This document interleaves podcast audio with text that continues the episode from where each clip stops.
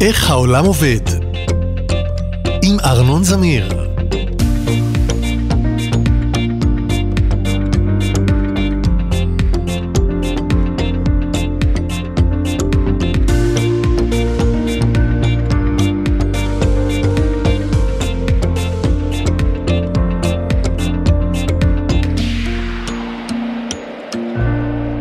שמעתי לא מזמן פרסומת ברדיו לקורס נהגי רכבות ברכבת ישראל.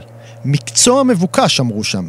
מסלול מיוחד להכשרת נהגים. נרשמים לקורס, ובתוך שנה אתם נוהגים ברכבת ישראל.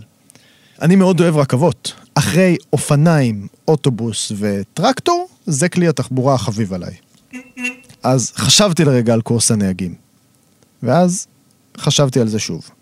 רכבת, איך לומר, נוסעת על פסים. זה לא שאפשר להגיד לרכבת בנתניה, את שומעת? יש פקקים בכביש החוף, תיסעי דרך כביש 6. אני אפילו לא בטוח שיש לה הגה, אז למה צריך נהג? חמוש בשאלה זו, לבשתי את כנפיי הצבעוניות ועפתי לי לחפש סיפורים. אז קודם כל, רכבות באמת נוסעות על פסים. בזה אני בטוח, בדקתי.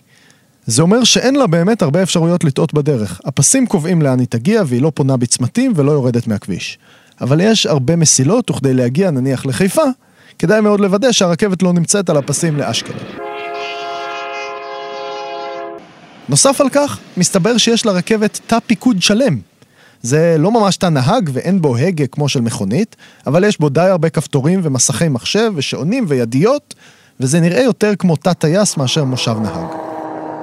אז אני רוצה לספר לכם מה עושה מי שאחראי לרכבת, הבחור הזה שיושב מקדימה, אבל קודם לכן, אני לא כל כך בטוח שהמילה שמתאימה פה היא נהג, כי יש לו המון אחריות, אבל אין לו באמת הגה.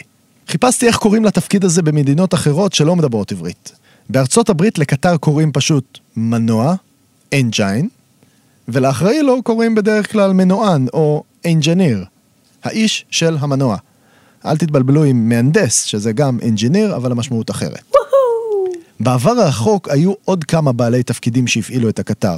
המנוע היה מנוע קיטור, והיה למשל אחד שאחראי על האש, שקראו לו Train Fireman, שהזין את המדורה בפחמים, והיה אחראי שהאש תישאר חמה והמים יישארו רותחים.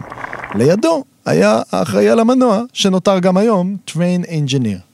לעומת זאת, בהודו המקצוע נקרא טייס. קטר הרכבת נקרא לוקומוטיב, או בקיצור, לוקו, ולמפעיל שלו קוראים טייס הלוקו, לוקו פיילוט. בהודו מדברים אנגלית, נוסף על הרבה מאוד שפות מקומיות, ויש לה מערכת רכבות שהיא השנייה בגודלה בעולם, כך שיש בה הרבה הרבה טייסי קטר. לעומת זאת, באנגלית של אנגליה, קוראים לאיש הזה פשוט מפעיל רכבת, Train Operator, התיאור המדויק ביותר בעולם ככל הנראה. ובישראל, נהגוס! היי, נהג, הלו! בכל מקרה, איך שלא קוראים למי שמפעילה או שמפעיל את הרכבת, מדובר בעבודה עם המון אחריות. לפעמים יש מאחוריך אלפי טונות של סחורה, פחם, חיטה, דלקים, צעצועים, מכוניות, בטון, לוחות, עץ.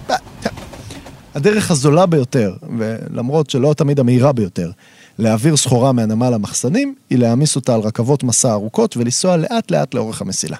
במקרים אחרים יש מאחוריך לא אלפי טונות של ציוד, אלא אלפי אנשים שרוצים להגיע לעבודה בזמן ומהר, ואם אפשר גם עם מזגן עובד ושהשירותים יהיו נקיים, ולמה הווי-פיי פה לא עובד? כדי לעשות את כל זה הרכבת היא מכונה מורכבת מאוד. בעצם זה לא מדויק. היא אוסף של הרבה מכונות מורכבות, כי כל קרון לבדו הוא מכונה שלמה. את כל זה צריך להפעיל מתא אחד שנמצא בקצה הרחוק, תא הנהג. התפקיד הראשון במעלה והחשוב ביותר של נהג רכבת הוא לדאוג לבטיחות. לוודא שהוא מציית לתמרורים ולוודא שהנוסעים שלו מגיעים ליעדם בשלום. רכבות נוסעות מהר והן כבדות מאוד. וככל שדבר הוא כבד יותר ונע מהר יותר, ככה קשה יותר לעצור אותו, אם צריך לעצור. נגיד שאני מגלגל אליכם כדור טניס על הרצפה. גם אם אני אגלגל אותו מהר מאוד, כנראה שתוכלו לעצור אותו עם הרגל. אם אני אגלגל באותה מהירות כדור באולינג, עדיף שתזיזו את הרגל. חבל.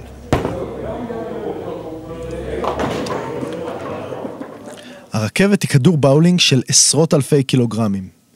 וכשהיא נוסעת במלוא המהירות, בישראל קרוב ל-150 קמ"ש, נדרשים לה הרבה קילומטרים רק כדי לעצור.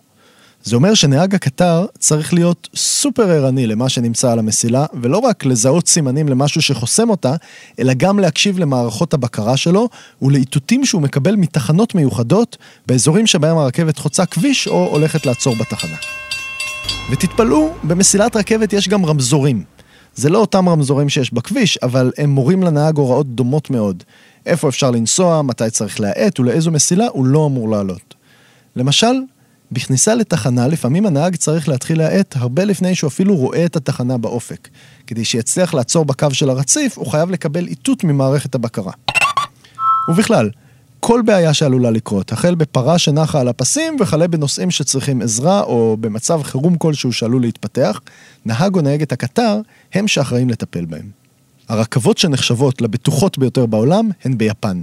שם יש בתא הניהוג לא נהג אחד, אלא שניים, מפעיל ראשי והסגן שלו. הנהג שנמצא כרגע בתורנות מחויב להצביע ביד על כל תמרור שהבחין בו, על כל מכשול בכביש או על כל דבר אחר שהוא חושב שראוי לציון. זה נראה מצחיק, הנהג והעוזר לבד בתא הפיקוד, וכל חצי דקה מישהו מהם מצביע החוצה, ושניהם מחכים שזה יעבור. אבל ככה, מפעיל אחד משגיח על השני, ושניהם נותרים כל הזמן מרוכזים. כל זה אגב לא הפריע לנהג קטר יפני לפני כמה שנים להפוך רכבת על הצד.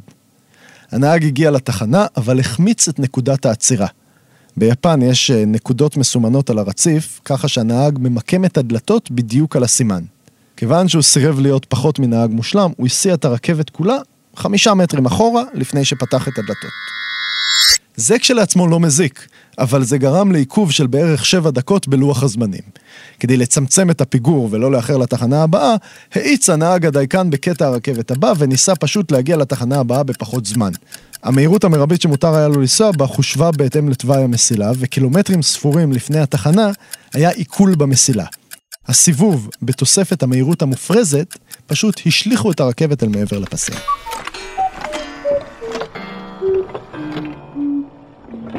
ומה עם רכבות אוטונומיות? הרי מטוסים טסים עם טייס אוטומטי כבר הרבה שנים. מכוניות אוטונומיות כבר יש בכמה כבישים בעולם, ורכבות זה נשמע הרבה יותר פשוט. אז תשמחו לדעת כי בכמה מקומות בעולם יש רכבות אוטונומיות. אין בהם נהג בכלל. זה כמעט תמיד במקומות שבהם מסילת הרכבת כולה היא מגודרת או מורמת מעל הקרקע, ככה שיש מעט מאוד דברים בלתי צפויים. בדרך כלל זה גם במסילות די קצרות. היה יכול להיות מאוד מעניין לעלות על רכבת בתל אביב ולנסוע בלי נהג עד באר שבע. למרות שכשאני חושב על זה, לא באמת ראיתי את הנהג ברכבת מעולם, אז אני באמת לא בטוח שהוא שם.